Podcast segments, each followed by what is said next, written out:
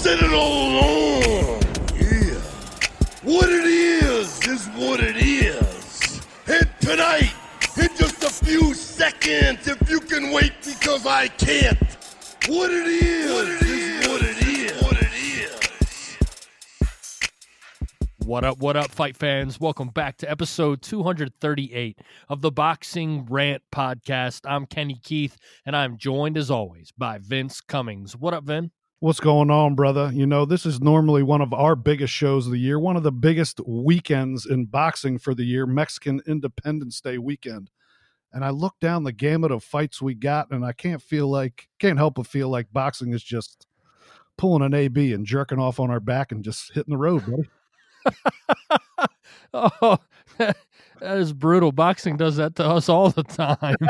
it's 2019, man. that's a that's a bi-weekly occurrence in this sport. Absolutely. Donde está Canelo? uh, um, yeah, man, it is kind of a dry uh, um, Mexican Independence Day weekend for boxing. I mean, there's going to be a lot to watch. Um, we got enough to talk about to uh, squeeze in a show um, here midweek of uh, you know the lead up into this uh, typically big boxing weekend. But we appreciate all of you tuning in to the 238th episode of the Boxing Rant podcast. Be sure to subscribe to the show on iTunes, Spreaker, Google Podcasts, YouTube, Spotify. Um, the show is everywhere. Please subscribe to the show if you haven't already. Um, feel free to leave us a review on iTunes. We don't ask for reviews. We have a lot of them on there, and we appreciate all of you that have taken the time to do that. Um, but uh, you know, it helps us. Uh, it helps other people find us um, if you uh, if you leave a review on on iTunes. So we appreciate that. Um, and uh, you can find us on all the social media outlets: Facebook, Instagram, and of course on Twitter. Follow us on Twitter at Vince Cummings eighty one and at Kenny Keith Jr. And uh, Vin, without further ado, let's get right down to it. We're going to jump around here. We got fights on uh, Friday and Saturday, um, the 13th and 14th. Am I correct there? Is the 14th a Saturday or is that a Sunday? That's correct, sir. All right, I got it right. Um, so we'll start off with Saturday night on ESPN Plus from Las Vegas. Um, it's the return of the Mac. Uh, Tyson Fury squares off against Otto Whalen, Wallen, Otto Wallen, Whalen, Wow. um, w- Wallen. yes, Wallen. We'll go with Wallen. Sounds good.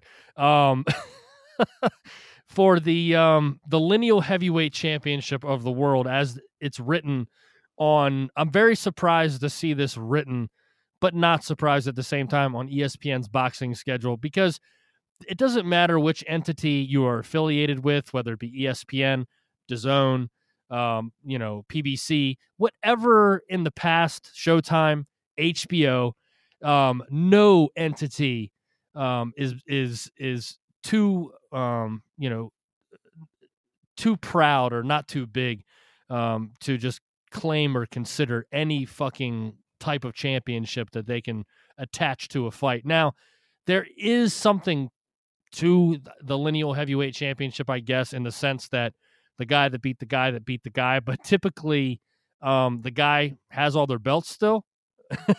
Yeah. Um, and so then the the line can continue. Now, I'm not a historian uh, you know, in the sense that I can go back 40, 50, 60, 70 years and know if at any point the the lineal heavy, you know, heavyweight title was the line was broken because the guy had all of his belts stripped. You know what I'm saying? Um, or he just like flat out retired out of nowhere, and then the belts had to be fought. They were all vacant. I, I, I don't I don't know about that. What I do know is this is getting hammed up and played uh, to a point where it's kind of making these guys look silly, especially because of who the opponent is, which is a you know an utter no name. Now, you know Steve Kim did an interview with Tyson Fury that he played on their um, on Steve's podcast with Mario Lopez, the three knockdown rule, where there was a long a laundry list of of possible opponents that most boxing fans would recognize that turned down this fight with Tyson Fury, whether they had had fights already scheduled. Uh, there was five or six guys that um, you know that turned down the fight, and then of course you had the two guys in Dillian Whyte and Jarrell Big Baby Miller that that that popped hot recently for PEDs. However, you play this card, the fact of the matter is Tyson Fury is about to fight Otto uh, Wallin on uh, ESPN Plus this Saturday, and this lineal heavyweight championship has kind of taken over the story because there's not much of a story with this fight. No, and it speaks to the fucking perverted coverage of the sport that you were talking about at the beginning. Uh, it's they'll go they'll stop at no you know at, at, nothing to push whatever they need to push for their platform and i get it. This is this is the new age of boxing okay? There's no shame in anybody's game. They're they're pushing what they got to push for their product. But i'm sorry you know any any real boxing fan anybody that's that's worth their salt and and, and calls themselves a true boxing fan they're, they're not buying the, the tyson fury lineal title bullshit okay when the fact of the matter is, yeah, he did win the lineal championship when he beat Vladimir Klitschko. But then when you uh, follow that up by testing positive not once, but twice, two separate times in two separate months, uh, you disappear from the sport. You go on a drug and alcohol binge. Um, you claim to be depressed, which we may or may not have been. I'm not here to I'm not here to argue that one way or the other. But here's what I will say is that this comeback minus Tyson Fury getting up in the 12th round versus Deontay Wilder. This this has been the most tedious, obnoxiously boring. Like you know, Tyson Fury can sell a fight and he he's one of the best in boxing on a microphone and, and, and being who he is as a character. But it's gotten old, man. Like I, I can't tell you how. Like I'm just kind of, I'm I'm I'm tired of it. Like I'm tired of the. I'll beat him. I'll beat this guy with one hand behind my back. He's dropped the Dosser bit. You know, at least at least he had some some funny sayings. You know, and and. It, and it was fresh two years ago or a year ago when he when he started this comeback but now it's it's to the point where and i get it you said other fighters were were offered this fight you know, whether they were or weren't or whatever the deal is, who knows? I'm sure Kubrat Pulev was because he's a top rank controlled fighter. But I don't really care. Like at this point, this comeback has become uh, it, it's it's boring. Like they've somehow figured out a way to make Tyson Fury not must see TV when he was must see TV on his lead up to this comeback and and all the shit talking he did about all the other heavyweights. But if you're, you know, if you're going to spend two years not fighting any of them, and four of the five fights in this comeback have been against guys that nobody knows. I get it. You know, Otto Wallin was is apparently a a decent fighter in sparring circles, and and you know he's got some pedigree behind him. That's fine, but uh, nobody knows who the fuck he is. Like, and and, and this is the fight you bring to the T-Mobile Arena in Las Vegas on on Mexican Independence Day weekend, and now you know the, you see Fury the other day. He's coming to the press conference in the open training, and he's he's rocking the Mexican flags and like, dude, come on, man, don't you don't have to try that fucking hard. Like to me, it seems like they're trying too hard with Fury to like get everybody to try and forget about who these opponents are by him saying on every platform that he goes on that he can beat every other heavyweight that's worth a that's that's in the top five that's worth anything with one hand tied behind his back. But I'm sorry, man. As a as a fight fan, I had like I'm really not interested in watching this fight on Saturday. I, you know, give me a reason to be there. Like, can somebody tell me, give me one good reason why I should give a shit about this fight? And I'm a diehard fight fan. Don't sit here and tell me because I'm saying that I'm not.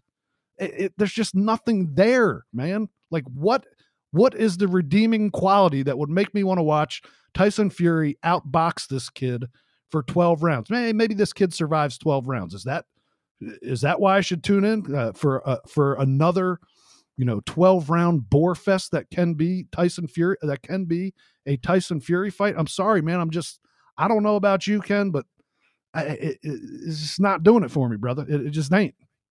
No, it's not. It, it's not doing it for me either. I mean, look, I think the the reality of the situation here is then is that um, if there's anything that Tyson Fury related to look forward to, it's going to be you know five months from now. Right. Um, you know, it's not going to be. It's going to be in February. If if if there is a Deontay Wilder and Tyson Fury fight that is actually signed for February, right? So that's what everybody should look forward to. And until until that happens, I mean, this is you know, uh, five months is a little early to be promoting a fight in February. Um, but they'll try to do it. But you know, th- I think this speaks to a larger problem, and and and I think that it's you know part of the um you know the effect, uh, the aftermath of uh, all these splits and divisions, right? Like DAZN has been able to like they got the like the big ticket fighters, right? They got like the HBO fighters. They got um, you know, the big names, um, you know, a couple of them, like, you know, the ones that move the needle, the ones that make the most money, the ones that um, you know, and and they've been able to put some like their schedule for the rest of the year is just silly. I mean, they they by far have the best boxing schedule for the remainder of 2019. There's no doubt about it um, you know, the PBC, they have their stable of of of fighters, so they're going to put on their fights. I mean, I'm really looking forward to a great card is the uh, Errol Spence and um, uh, and Shawn Porter card. Like, there's some good fights on that card. It's going to be exciting. Um, I'm really looking forward to that at the end of the month. So that's like the, you know, there are some things to look forward to here. But as far as like the ESPN top rank thing goes, uh, you know, I've kind of noticed this with top rank throughout. I don't know, maybe the last five or six years in boxing as a whole is that if you are a big name, like, like let's just say Tyson Fury or um, Terrence Crawford, or even, you know, I would say not necessarily as big a name, but maybe as accomplished, Carl Frampton, right, has now, uh, you know, come over and and joined the ranks or whatever. I mean, outside of Alexander Gvozdyk versus, you know, Beterbiev, it's just a bunch of showcase fights for them for the rest of the year, yeah. right? And you know, it's like signing with ESPN and Top Rank, even though if if, if I had it my way, right, I, and this has nothing to do with allegiances or who uh, owns the companies or which promoters are which, and and who they're. I'm just talking about networks. The most convenient network for me for all these fights to be on is ESPN, right? Because I'm I'm kind of a, just immersed in all of you know college football and you know watching all the NFL coverage that they have on ESPN. So it's just like natural for me to click on my Xfinity box to HD channel 850. Yeah, if you're, you know what I'm saying? if you're a man, that's the default channel. Exactly. So, um, you know, that being said, if, if I had it my way, they'd all be signed on ESPN. I don't care who their promoters are, but that's just not the way it is. But now it, it kind of seems like ES outside of Lomachenko, right? Who they're really pushing hard and they're real and they're putting him in big fights. I mean, Terrence Terrence Crawford's career is just floundering. You know what I mean? And he it, there's not an opponent in sight that's worth a shit. Um, you know, they couldn't get the Manny Pacquiao thing done before he left. And now he's just kind of out like flapping in the wind. And what's going to happen? He's in the middle of his prime, and all all signs point to it being com- being wasted unless he leaves top rank. It's like he's he's he's almost you know it's like top rank has almost pinned him in a corner, like giving him an ultimatum that they don't want to give him. You know what I mean? They don't want to give that ultimatum to Terrence Crawford. They want to keep Terrence Crawford under their banner, but can they make the can they make the fights that he wants to? Uh, Terrence Crawford should be doing what Manny Pacquiao is doing right now, fighting all the best PBC fighters, or, or just simply put, the best welterweights out there. Mm-hmm. Tyson Fury, look, the problem with Tyson Fury is is that you got the the the Deontay Wilder fight is sandwiched in be, in between his two comeback fights, where it took he had to have two comeback back fights over a year to lose 150 pounds, right? So and, and he had to take three years off. So that is really exciting, right? and that's something to you know get you, you know, a semi. And then after he fights, you know, Wilder in an epic fight, then it's like, mm, do may the Schwartz be with you, and and Otto Wallin, right? Yep. And so, okay, then let's get to February. But my, you know, I think you understand what I'm saying though about the whole it's just the it's the vibe and the feeling I'm getting because like for example, like I heard that part of this top rank lineup that they're going to announce is Oscar Valdez and, and Carl Frampton. And I'm like, oh man, that's awesome. That's a fucking that's a fight. I, I love that fight. Right? No, not so fast. In, in, in showcase fights on the same card. Yes, and then eventually maybe they'll meet later because we need to first we need to see how good these guys are, right? We need no, just to see that one more time, don't we? Dude, put them in the ring with each other now, and if it's a good fight, which I imagine those two would put on a good fight, run it back three times. You don't have any other options. Yeah. So you know what I'm saying? Like, like create something. It's going to be on ESPN, so why mm-hmm. not? Why not roll the dice and see if we can create our ourselves a poor man's version of Vazquez Marquez, right? Right. Like, like let's see if we can just you know eh, snake eyes, baby, and just roll them and see if it happens. I mean, you, you don't know. I mean, Oscar Valdez, from from what I can see, is so unbelievably vulnerable, but at the same time, so unbelievably mouthwatering and appealing to a fight fan to watch. Right. Carl Carl Frampton is one of the most skilled boxers on the planet, but he's he's he's getting older and he's he's he's not at the end of his career, but he's in the back half. You know what I mean? Right. So these guys, it, it is it's a crossroads fight for both of them, but you got to build it up. So what? You going to turn Oscar Valdez into into Gilberto Ramirez? Well, He's just going to wa- wander off, and they're going to be like, "Where'd Oscar go?" I think that to me, it's almost like they do it uh, like backwards. Like, why wouldn't you put that fight first and then give them a tune up fight before they fight again? So, like, okay, give us Frampton Valdez first, and everybody will watch it and go, oh shit. Next time Frampton or Valdez fights, I want to watch it because I Yeah. saw that they're both fucking entertaining as hell. But you put them in against these guys that, you know, the showcase fight that has become so much of boxing these days. And it- a, a, a casual fan, which is for whatever fucking reason, the the it, the, the, the casual fan is like the, it's like a it's like uh fucking the Raiders of the Lost Ark or the search for the fucking the the covenant. Uh, it's like what are we what are we doing here? This doesn't fuck like you're not going to get the casual fan in, in in a fight between whoever it may be and Carl Frampton or whoever it may be and Oscar Valdez or Otto Wallin and Tyson Fury. You're not getting more fans by showcasing these guys against people that nobody knows. And in the sport of boxing, there's such there's just this never-ending journey to find this this group of fans that's going to like somehow lift the sport of boxing back to greatness. Like eh, like this fucking uh, Paul KSI fight. Like somehow that's going to bring more fans to the sport of boxing. Like you think those fucking people that really want to watch that fight care about Billy Joe Saunders and whoever that he's going to fight on the undercard? No, they won't even have it on. They won't care. And they're not going to tune back in when Billy Joe Saunders fights again. Like the, the their whole approach to this to me is fucking mind-boggling. Like, But that's but but th- they're just trying to justify it to you and I by pitching it that way. The reality is, it's a cash grab with these two guys that will bring them viewers. That's all it is. They don't care about Billy Joe Saunders. No, no. That's to get that's to get you and I to, to tune into it. That's to get us to talk shit like we're doing right now, too, right? I mean, Yeah, it, it's exactly. I like they've dropped the ball with Tyson, like Tyson Fury and Deontay Wilder. The ending of that fight, like take out the twelfth, take out the the twelfth round. The first eleven rounds, minus one knockdown earlier in the fight. That was a very boring fight for the most part. Tyson Fury was schooling him. Yeah, uh, it, it was a, a, a clean sweep, 10-2 with the knockdowns, right? So, you know, the the juice was there, the the fucking fervor was there, and that is when you had the chance to grasp the casual fan because they all saw and heard about it and how many people viewed and replayed that knockout and Tyson Fury getting up. But they dropped the ball. They dropped the ball big time. Now everybody's for in today's world that fu- that might as well have happened uh you know 10 fucking years ago. That's so Feels- far that's so far out of people's minds.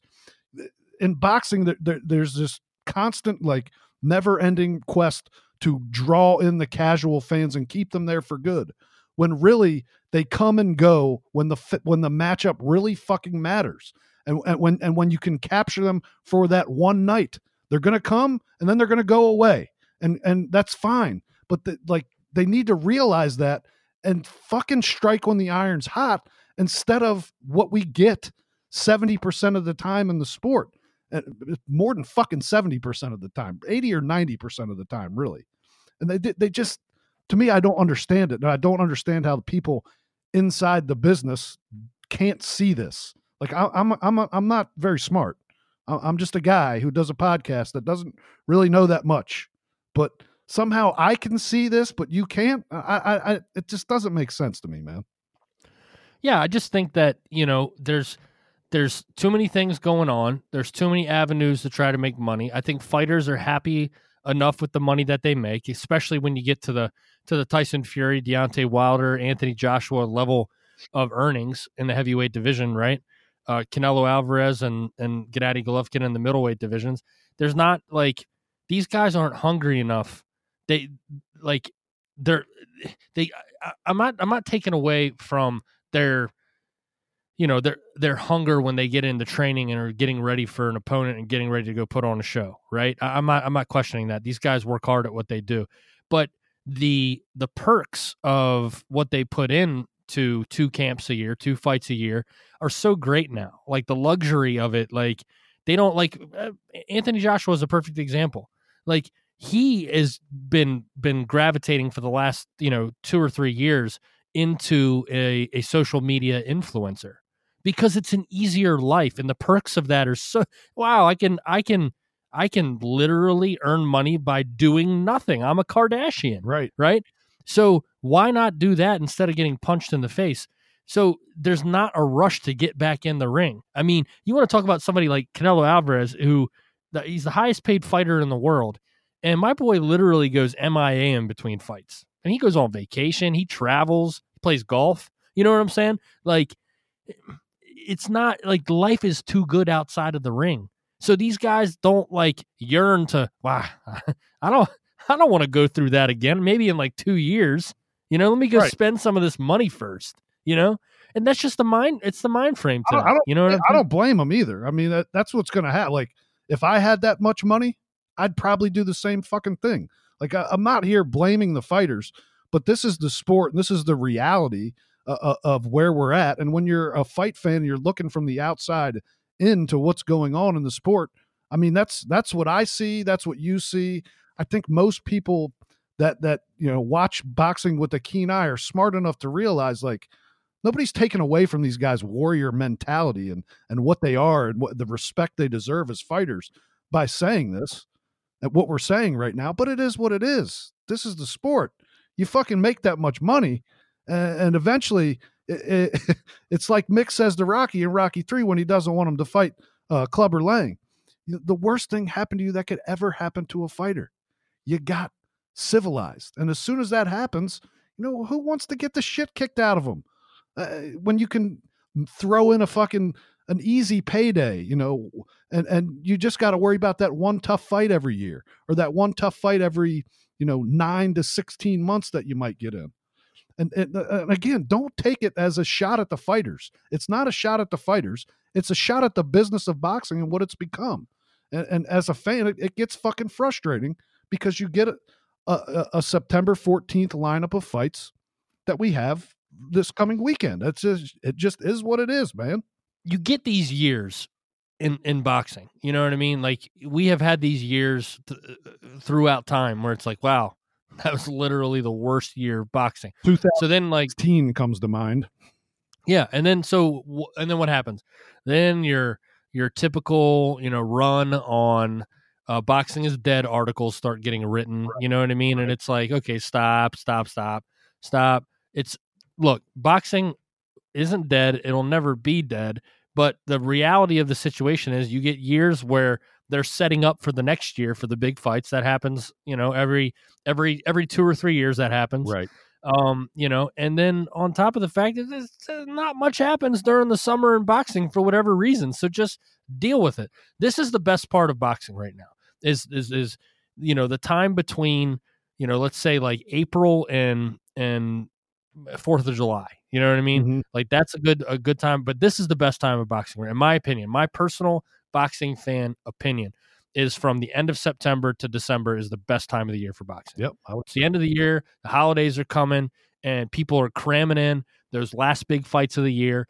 Um, you know, and, and typically it's led some. It's it uh, the the fights that happen at the end of the year have been built up from earlier in the year. You know, if it's a, if you know if it's a really good boxing year, but the close of the season is great, and and, and it's just not going to happen on ESPN Plus. I mean, the one fight that you're going to up in Philly is going to be fantastic. Absolutely. Um, you know, but it's just not going to be there. It's going to be on DAZN. Speaking of DAZN, um, on uh, Friday night, uh, we have the WBC interim lightweight uh, title is on the line to be the mandatory to the champion, uh, Vasily Lomachenko, as Devin Haney squares off against Zaur uh, Abdullayev um, from the Hulu Theater in uh, New York City on the Zone.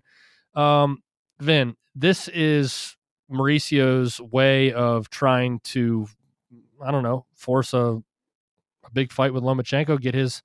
I, I don't know. I mean, this is. Uh, I don't think Devin Haney. I mean, Devin Haney is is is a phenom. He's the next coming. Um, I believe deeply in the abilities of Devin Haney. I think that one day um, he will be the pound for pound best boxer in the world if everything goes right for this kid at 140 pounds. And, you know, eh, maybe even at welterweight one day. This is kind of thrust pretty fast. I guess, you know, when we're talking about being becoming the mandatory for Lomachenko, I guess you can't really fault anybody for wanting to fast track, right? To fight the ultimate fast tracker. Absolutely. I mean, and, and, this fight is, you know, this isn't a walk in the park, right? Uh, Abdullayev is not a, not a he's not a fucking tomato can. He's not. This is you know this guy is a a solid young fighter that will make Haney work to get this victory, and Haney will win. I mean, it's it's pretty much a, a shoe in. You can look at the odds, and they'll tell you that. Here's the here's the issue I have with what's going on with the WBC right now, and them kind of making this. It was going to be an eliminator fight for for Lomachenko. They they they set that aside, and now it's for the interim belt. So we kind of saw this before with Charlo and Canelo Alvarez, right? This same situation, I think, is what's going to play out here at 135 pounds. You're going to see Devin Haney win this fight, get the interim 135 pound title, and I guess yes, you can say now he's the mandatory for for Vasil Lomachenko. But what's going to happen with Lomachenko is he may or may not get a fight in between fighting the winner of Commey Lopez to completely unify 100 the 135 pound division. And you know what's going to happen then? Ladies and gentlemen, we're going to have our second franchise champion crowned by the WBC, which will mean Lomachenko will be, be, be crowned the franchise champ at 135 pounds, and Devin Haney will immediately be bumped up to champion. The, the interim status will come off. He will be called the WBC champion, and then he can fight any one of the up and coming young fighters in that weight class. But Lomachenko, what he will do from there is maybe he'll bounce back down to 130. Maybe he'll fight Mikey Garcia at a catchweight between 135 and 140. But what, what what won't happen is we won't see Devin Haney versus Lomachenko next year. Uh, if if we do, I fucking hope so. I mean, I, look, whether you think Devin Haney is ready or not, it doesn't really fucking matter. He's clearly a super talent, and I I'm all for super talents fighting super talents, whether one of them is uh, has been prepped enough for that level of fight or not. You know, but this this just stinks of that franchise champion situation to me, and I can just see it coming, and that's fine. You know, whatever. I, I'm cool with Devin Haney fighting Teofimo Lopez. I'm cool with Devin Haney fighting Richard Commey. I, like, there's plenty of fights that can be made at 135 pounds with this young crop of talent that will be very good. But to me, I you know if if everybody thinks that this is the uh, this will eventually lead to Haney Lomachenko, uh, I think you got another thing coming here. Uh, come early next year, about March or so, you're going to be hearing uh, Vasily Lomachenko if he if he handles business he'll be announced as the 135 pound WBC franchise champion. Yeah, because I mean the direction he's going to go for first is to unify all the belts. Right. And once he and once he does that, then he's going he's gonna, he's not going to sit there and defend all the belts. He's going to he's going to move. Um, you know, and move on to the next big goal in his career.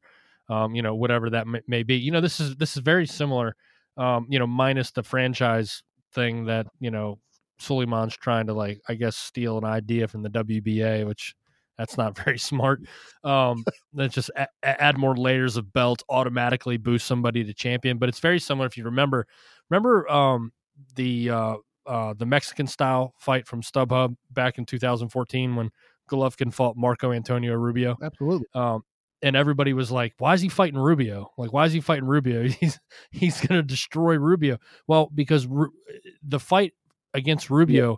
was was Golovkin's avenue towards Miguel Cotto, Right. who had just who had just beaten Sergio Martinez a couple months before that. When you and I were at that fight at Madison Square Garden, when when Miguel Cotto lifted the WBC middleweight title. So for Golovkin to get a mandatory shot, he knew that was the only way he was going to get Cotto in the ring was by becoming his mandatory. So the Marco Antonio Rubio fight, although it turned into be the biggest piece of genius marketing as far as catapulting the career of Gennady Golovkin. I mean, how many fights against a guy that you're like a 3000 to 1 favorite against can can can you know actually boost your status in the sport? But it but in reality it was the the marketing aside was just icing on the cake. It was a, strategic move by team Golovkin to try to get towards that WBC belt. Um, and you know that's what Devin Haney really wants. He wants the biggest fights. I believe him. You know I believe he wants to get at Lomachenko but Lomachenko his priority now he, he just picked up belt number 3 his priority is not uh, you know uh, going around and fighting WBC mandatory. No, he may have one more fight. He may wait, and his next fight might be you know he may wait for the Teofimo Lopez uh, uh, fight winner. You know we'll just have to wait and see.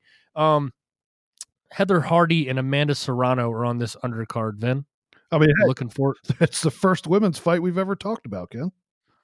It's, I didn't. I'm. I, I. I was just saying that it's on the card. I didn't say I wanted to talk about the fight. Look, I don't really care to talk about the fight either. Although, if you want to say, you know, in a in a weekend of kind of matchups that aren't really that great, uh, this might be like the the biggest 50-50 fight of the weekend, and and may end up being the best fight of the weekend. But me personally, for me, this fight, uh, I'm gonna say this. I had a run in with Amanda Serrano a year or so ago on Twitter and was fucking attacked by no end by the army that is women fighters and uh, just the most ridiculous fucking shit. I can't stand that girl. The the the attack that was brought on that day, I'm like, what is who is this fucking girl? And do you even know who the fuck I am? And you're you're coming at me about something that I didn't even say. But that's fine. Go ahead you blocked me on Twitter because for whatever reason I I didn't say anything derogatory except for what I just said. So I'll be pulling for Heather Hardy a big time on Saturday night. I'll be dialed in, my friend. If I if I remember correctly, this Twitter um uh you know bombardment that you received, it had to do with an episode that we were talking about how we just didn't like women's boxing. Like we didn't say we didn't like this woman fighter because uh, you know whatever we just said you know it's kind of like i don't watch this sport. Uh, it's the same thing as i don't watch women's boxing. And amanda serrano came at at you like you were sexist and started accusing you of being sexist but in the same word in the same argument i think she called you a faggot. Yeah. So she was so it's like okay so hold on a second. So so you're one of those feminists then right, right? Is that is that you use you use ra- racial and and and derogatory sexual uh commentary to make your point about women's power. Okay, okay, hypocrite. Like, yeah, oh yeah, you like men's boxing uh, more than women's boxing. What are you gay? Like, come on, what are you fucking twelve years old? Like, yeah, everybody likes men's boxing more than women's boxing. All men like men's sports more than women's sports. So yeah, I love I love men's boxing because he's hot. Yeah, I mean, sorry for the fucking reality of the situation. And then like everybody, every, uh, there was like five women fighters that that jumped on the bandwagon. Just Heather Hardy was one of them. No, nah, she wasn't. She was. She wasn't. No, she was not. She made a comment about something, but she never made a comment to me. And I actually said in the threat in that back and forth, I'm like, look, I don't really watch women's boxing because I'm not really a fan. I do know of Heather Hardy because she is one that's promoted uh, and, and has been on a couple undercards that I've actually seen fight. But other than that, no, I don't know who any of you are, and I don't really care. But you know, they couldn't take that, Ken. They couldn't couldn't take somebody giving them a real fucking uh, honest opinion of, of of what they thought of the situation. So yes, I, this weekend I will be rooting for Heather Hardy and her immaculate posterior to beat the hell out of Amanda Serrano. Touche. Um, and I will say I am a huge Mikaela Mayer fan, though. Oh, Go Mikaela. Aren't we all? Yes, Team Mikaela for sure. Um, and that's there's no sarcasm in that uh, in that tone whatsoever. Um, all right, so now we jump back to Saturday night um, on the zone from uh, the the stadium formerly known as the StubHub Center in Carson, California, um, as Jaime Munguia defends the WBO 154 pound strap against Patrick Allotey, and Ryan Garcia scores off against Avery Sparrow. Is that is that a real person? Avery Sparrow? I saw him fight on uh, Lamont Roach undercard in DC like two years ago, and he was actually the most entertaining. His fight was the most entertaining fight of the night, and he was probably the most entertaining fighter of the night. And he's a slick dude. I, the most interesting thing about this fight, you know, uh, uh, Sparrow's coming up in weight, so he's going to be a smaller fighter coming into this fight. That being said, the, the most interesting part of this fight is in the last few days, we've seen that Avery Sparrow's team has basically come out and said, Yeah, uh, we asked Ryan Garcia to do drug testing, and he basically told us to fucking pound sand and kick all the rocks down the road because uh, we're not going to do it. And I, you know, I don't know if anybody's been paying attention to pictures of Ryan Garcia that have come out here recently in the last couple months, but my boy filled out pretty quickly. You know, it says I hold on now. Uh, I don't remember him him looking that uh, that muscular uh, a few months ago, but you know, nonetheless, he he is in camp with the Reynosos and Canelo Alvarez, so we know how that goes. We so so what you're saying is we should uh, rename Ryan Garcia. We should call him OJ because of the juice is loose. exactly. I mean, uh, uh, look, look, you at least have to question it after those pictures that have come out, and then just flat out denying fucking drug testing. I mean, come on. Uh, that that if that's not a red flag, I don't know what is. I don't believe in red flags, Vin. Okay, okay. red flags trigger me. All right, uh, they would. You know that um, you know that you know that Mexican guy that's running for president, uh, Roberto Duran. Is that his name? Beto, Beto Roberto Duran. Roberto Duran. Yes, Manos de Piedra. yeah, he said he wants to red flag my rifles. I ain't taking your guns now, are they? Nah. S- sorry, Roberto. I think his real name is Robert Francis O'Rourke. now that's now that is a Mexican name. You know, if, if, he was a fighter, that might sell like a mother. The Irish Mexican Beto Duran. You know. I, oh, okay, let's let's get away from uh, the political arena. Let's get back to the boxing arena, Then, Um, okay, so Jaime Munguia versus Patrick Allotey. Um, I think you know Jaime Munguia had a lot of fanfare and a lot of uh, um, you know a lot of hype behind him, and you know rightfully so. He was exciting, young, exciting fighter um, to watch, but he has kind of been slapped with um, you know the label of uh, of suspect um, over his last, I guess, two performances. And I think there's a lot to prove in this fight because a lot of people don't think he should be defending a belt in this one, man. Well, I mean, he's defending Dennis Hogan's belt. That's plain to see. I mean, he lost that last fight. I don't, I don't know what anybody else thinks, but I'm, I'm pretty sure Dennis Hogan should have walked out of there with the belts. But that being said, that shit happens uh, all the time in this sport. Munguia is training with, with Erik Morales now, so I don't know if that makes a difference. The kids he's also come out and said he's never seen Erik Morales fight, which is like, dude, he comes from the like he's a legend from the same town as you. You've never watched one of his fights, and you're you're a box. I don't like what the fuck, what is going on here. But eh, yeah, I don't know if this is going to like take him back down the road of they tried to turn him into a little bit of a boxer in these last few outings, and it didn't work for him. I think he needs to just stick with what he's good at, which is, you know, come forward, put the pressure on, throw a ton of punches, and do what you do best. Uh, maybe Erik Morales does that for him. Maybe he doesn't. We'll, I, we'll, we'll find out on Saturday. Yeah, I guess we will. Um, all right, let's move to the news and notes. Um, so it's official, but it's not official. Uh, I don't know, whatever. But we know that the fight is signed. Is it just hasn't been, uh, I guess, publicly announced yet for November second on the Zone. Um, Canelo Alvarez versus Sergey Kovalev for the Crushers WBO light heavyweight title. Um, and uh, I guess there's been some numbers that have come out on this thing. We know what Canelo is making for the fight, mm-hmm. but uh, the Crusher to pull in a career high twelve million dollar. Does that make you holla? That make me holla, except it, it will make uh, Kathy Duva and Top Rank holla a little more because they chopping off the top of that thing.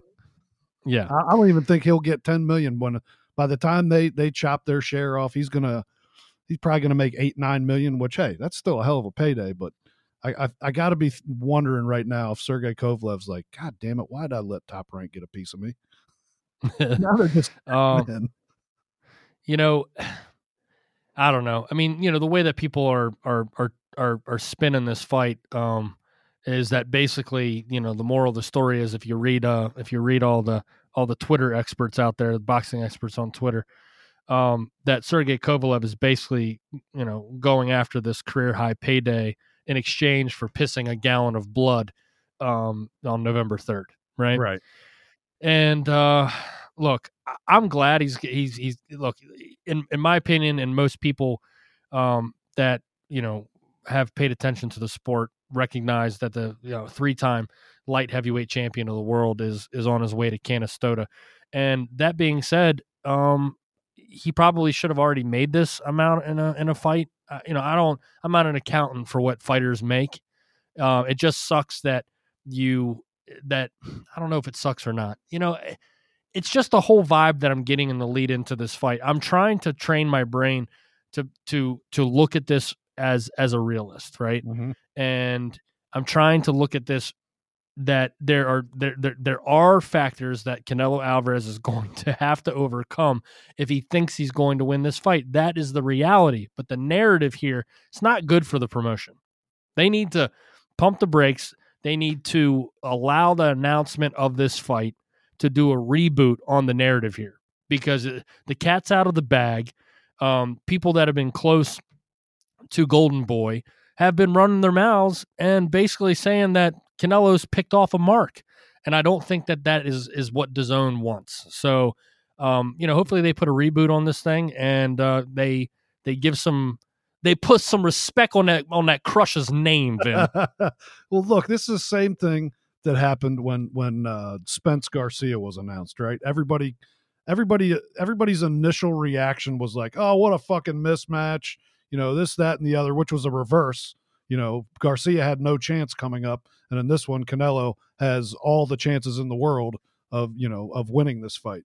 But as as the fight rolls around, the intrigue kind of sucks any any any really big boxing fan in because of the names and because of what you've seen them do in the past and and and what you know they're capable of. So I'm quite sure by the time November 2nd rolls around, uh, everybody will be 100% dialed into what will probably end up being, you know, it's not going to be the biggest fight of the year pay-per-view wise for all those people that love to, you know, claim this and that fight is the biggest fight of the year based on that. But as far as intrigue and, and, and attention that this fight will garner when November 2nd comes around, uh, I'm pretty sure this will wind up being the biggest fight in the sport. Now, you know, I, I'll, I'm going to stick to my guns. And, from what I've said from when this fight was, you know, the possibilities of, the, of this fight were being thrown around. This to me is uh, slightly different because Kovalev is not Charles Martin. He's an established Hall of Fame fighter uh, on the backside of his career, and apparently maybe signing a three fight deal with the zone to roll into this fight. But it, it, it just seems like he might be selling his belt, you know?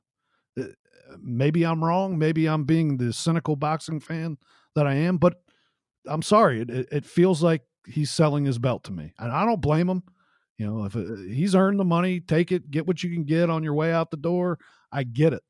But uh you, like you spoke of the narrative of the fight and, and what it is, you know, the only per- people that don't see that narrative are Canelo Alvarez fans that want to tell you that this is the the grandest uh, leap in, in, in weight classes and and an opponent in the history of the sport of boxing and the legend that is Kid Cinnamon will grow, uh, you know, beyond belief if he beats Sergey Kovalev, and he'll get his respect, and I will respect him for beating a fighter the likes of which is two weight cla- uh, two weight classes above him and a Hall of Fame fighter. But uh, there's a reality to the situation, and we're not going to. I don't have to get into it because we've already talked about it a couple episodes ago. But it is what it is in my eyes. It's it's a it's a a legacy grab and a, and a belt sell all in one. Yeah, I mean to quote the um, you know the great American president George W. Bush, strategery. you know what I mean? That's that's all. That's what this is in the eyes of Team Canelo. Political political reference heavy heavy show tonight, Ken. Yeah, I'm trying to keep it light. You know what I mean with the political stuff. Keep it light. Um, you know, it's it's just a disrespect to Kovalev because he's not fucking washed, man. His legs aren't what they used to be, but geez, dude. I mean, this guy can still fight. Yes, you know what I'm saying. He can definitely like, and and I haven't seen Canelo, and we'll we'll get into this more as, as as we get closer to November. But I haven't seen Canelo damage anybody at 160 pounds. so let's pump the brakes that he's going to jump to 175 and moy to this guy.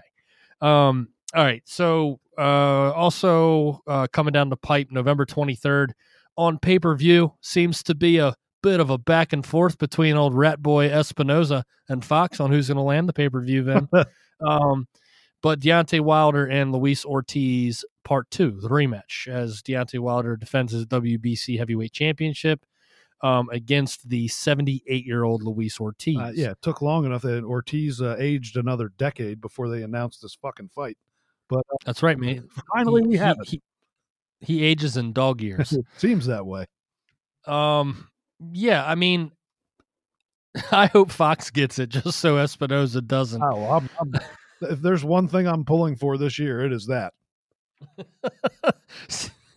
and we hate on the people that like that, that align themselves with with uh you know with promoters and and and uh, you know broadcasting partners. I don't align myself with anybody, but I'd love to see Showtime fail. my, you know, this I mean? is for my own selfish personal joy. All right. yeah, shits and giggles. That's all. um. So hey, that's you know, look, Canelo versus Crusher, Deontay Wilder, uh, King Kong two. I love it. Um, I'm down for uh, some November fights. Absolutely. Um, all right. Julian J. Rock Williams versus uh, Jarrett Hurd Part Two. Everybody was looking forward to this fight. Um, you and I had even discussed we we we went to the first fight earlier this year about running it back and heading to New York for the second fight, but it ain't happening. It's officially not happening. Man. Yeah, and you know we had heard whispers of it weeks, couple weeks before it got announced. And I, I had a conversation with Breadman this week about the whole situation and you know kind of how they for whatever reason, it's it's odd to me that that that J Rock gets like lumped into this group of you know because he's so transparent and and is out in the open about drug testing for his fights and making sure his opponents fall into this 90 day you know drug testing period if they're going to fight him. And you know you're talking about a guy that in a sport where most fighters are not nearly as transparent or it's just kind of something that like yeah they're signed up for VADA but we don't really know how many times they were tested or really how the whole system works. This this is a guy that puts it out there for everybody to see.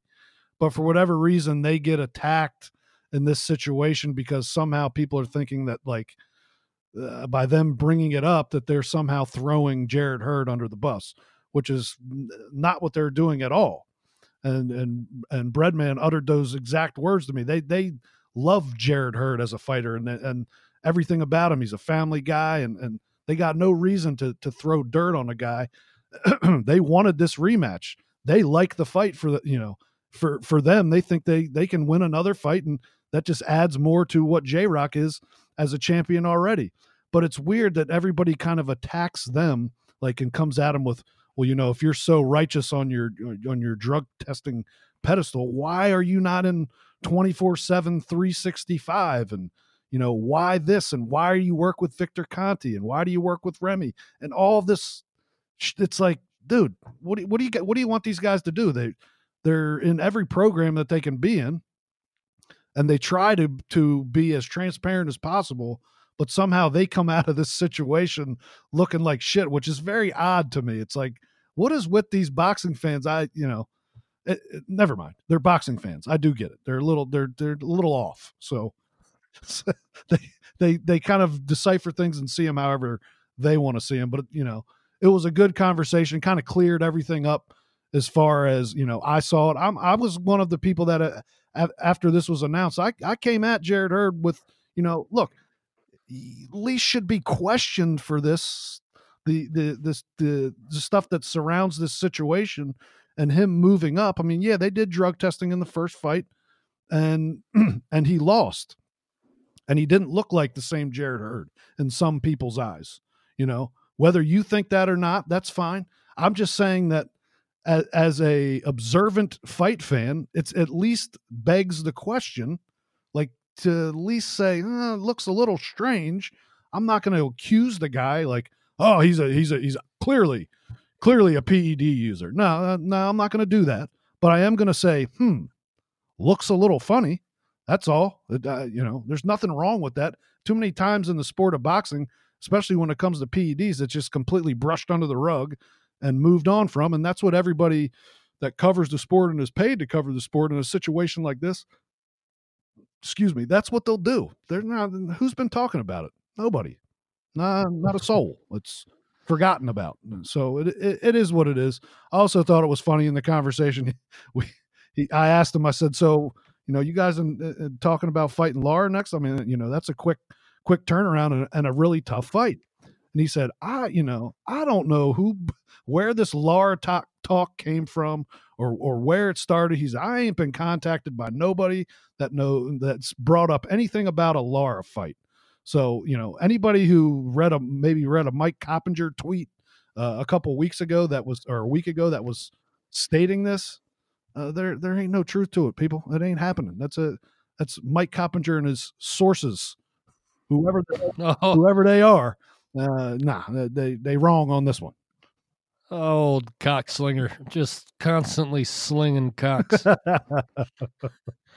um, yeah, uh, there's you know it, it goes without saying as far as as far as J Rock's reputation goes. I mean, he's not the one that pulled out of the fight. He's the one that wanted the you know the uh, three months out drug testing. He's the one that's enrolled in the WBC clean boxing program. I mean, the guy's as transparent and and you know remember the guy that was under suspicion here was Jarrett Hurd, um, but now it's not happening. So you know, maybe you know, we hear that Jarrett Hurd walks around at 180, 190 pounds in between fights, and to suck down to 154 pounds, maybe it's just taking his toll on him, and he just wants to move up to 160. That's cr- you know what I mean? That weight cut is insane.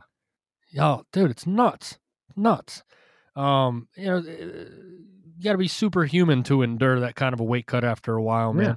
Yeah. Um, I mean, dude, you remember when uh, um, when Terence Crawford was fighting at lightweight? Do you remember? I think it was was it the HBO two days special, and they showed him in the lead up to his fight, and he looked like a, I mean, dude, he looked like a freaking AIDS patient, oh, like yeah. the day before he died. I mean, you know, like he was he was gone. It was it was disgusting. It's like, dude, man, you gotta. And then now, like at 147 pounds, people are like, man, you know, everything improves. Like. Right. When you're when you're sucking down weight like that, oh my gosh, your chin goes, your legs go, like everything becomes vulnerable. Everything becomes, you know, suspect. That's why that's um, why Gamboa had them doing the dance. They saw that and they're like, all right, look, uh, no, we don't need this anymore. It's stupid to be cutting this weight. Yeah, yeah, absolutely. Um, all right, so J Rock versus Jarrett Hurd part two is off. Um, the WBO um, has ordered uh, Shakur Stevenson and Joet Gonzalez to square off on October 26th in Reno, Nevada. Um, what's the nickname for Reno? Is it like not like is it Vegas Junior or biggest like, little city? Uh, the biggest, the biggest little city. Yeah, I think that's what it is. Hmm. All right. Well, this fight's in Reno. Um, I don't, I don't really have an opinion right now. My only opinion about this fight is I am on the side of things with Shakur Stevenson that I do not believe that he is one of these fighters that should be fast tracked. I've felt from day one when they debuted this kid to to everybody like as if he was going to be on the same track as you know let's say a uh, uh, you know a Lomachenko or somebody like that um I don't know. I mean I don't know if if his uh, you know if his 13th fight is going to be um you know if he should be fighting for a title or not. I don't know if Joet Gonzalez is going to is going to challenge him in this one. I personally am on the side of things with Shakur Stevenson that I just think that he's got a lot of development left to do at the pro game. Now, he's fighting for top rank, so it's not like they have a lot of opponents for anybody. So maybe he'll just, you know, for for you know for the next six or ten or fifteen or twenty fights. Um, you know, he'll just kind of recycle the likes of Christopher Diaz and you know maybe they'll they'll hit up uh, uh Viorel Simion for another one or something. You know what I mean? uh, this is a great fight because I, I and I love it for this reason and this reason alone. Very rarely in the sport of boxing do we get two undefeated, you know, up and coming fighters that are going to fight for a vacant belt. This is a belt that Oscar Valdez left behind. So I, I'm all for that aspect of this fight because normally it would be one or the other, Shakur Stevenson or Joet Gonzalez fighting some guy that that the the WBO propped up in their ranking system and fed to one of them to serve them up a belt, which is, you know, we've seen and that's been the way of boxing over the last five years with the prospect champion uh, era in the sport, where young younger guys are getting shots at belts and they're they're getting s- sort of handed to them. Now this is this is not that. You know, this is two really young. Uh, I think uh, Joet's 25 and Shakur is 21 or 22. I can't remember off the top of my head, but he's 22. 22. So look, it's it's a it's a great fight as far as we get to see two young prospects throw in a fucking belt. I don't care about the belt whether it's there or not. Doesn't matter to me. I think it's a really good fight. It's a good contrast in styles. Uh, Gonzalez will put put uh, calculated, smart pressure on Shakur Stevenson, and we we we haven't seen him deal with that. In last couple fights, he's looked pretty damn good. He looks like he's deve- he's starting to develop and come into his own and kind of you know, pick up on on his on the man strength that you get as you grow. Uh, is is he fully there yet? We'll find out. Joet Gonzalez will will be the type of fighter that will let us know if Shakur Stevenson is legit as a lot of people. I mean, I see it more and more in people's opinions that I respect saying that Shakur Stevenson is the real deal. And I'm not saying he isn't. I'm just saying I I haven't seen it against a fighter that would, you know, that I that I can cement that on this kid right now. Like you said, there's there's still some development and still some things that could happen there for him to take that next step. But if if he beats and let's say he beats and dominates a Joet Gonzalez, well, then he's there. I mean, he's made that step. He's he's stepped out of the the prospect uh, portion of his career and is now a champion. Which you know, whether you think it's too young or not, he is that, and he he's he's made that next step, and he's become a legit, like, well-rounded, fully rounded professional fighter. But for me in this fight, um, I think it's a great fight, and I think it'll be entertaining as hell. But I think the the calculated, smart pressure of of Joet Gonzalez will win him this fight in a really, really, really close decision, and, and a fight that will be one of the best fights in the in the remaining part of this year. Really, you're that high on yeah, it? Yeah, that's a great. I think it's a great fucking style clash and matchup. Yes, of two young fighters. That's a. I, this is the type of shit that I, as a boxing fan, I love. I want to see the young prospects fight on their way up. Why do we got to wait till they're fucking 32 years old and and past their physical primes or at the very end of their physical primes. I don't care if if one of them loses to the other, they can fight again 2 years from now. And the situation may, you know, the outcome might be different. It it doesn't change who these guys are as fighters, but it's just it, it it's the one sport where you don't see like we can't see these two young guys fight. We got to watch them like their careers parallel each other for half a decade before we before we get the possibility of there being a matchup. That's why this this one of the reasons why I love this fight. Yeah, I mean, all joking aside, I I, I do agree with you on you know on those grounds. I, I I just think for me, I think that they're you know I I am not convinced that Shakur like like when I watch Devin Haney fight, I see something special, right? Um, I see something that is like, wow, like this kid does it differently, right? Mm-hmm like he he has a, a maturity to him and a just his style of fighting is so intelligent you know? Um he seems to know exactly what to do. He, he's a mature fighter. Right. Uh, for his age and you know stevenson to me still looks he's gotten more aggressive in his last couple fights which has lent itself to a more exciting style. Like now let's not pretend you know, I mean, Christopher Diaz was really his first real opponent, right? His like first like decent opponent. Um, you know, and even though he has improved, he started to grow into his body. He's starting to get some of that man strength or whatever. To me, his game seems a little he's outmatching his opponent. So I, I am curious to see what what happens when he's got to face some pressure in the ring. Maybe he's the kind of kid that just like the cream rises to the top. The better the competition gets is going to bring more tricks out of this kid's bag, and we just haven't seen it yet. And and again, l- let me just give uh, my myself my you know a little taste of my own medicine here. The fact is is that he is on the come up. So this is part of the development and I uh, completely agree with you that why wait?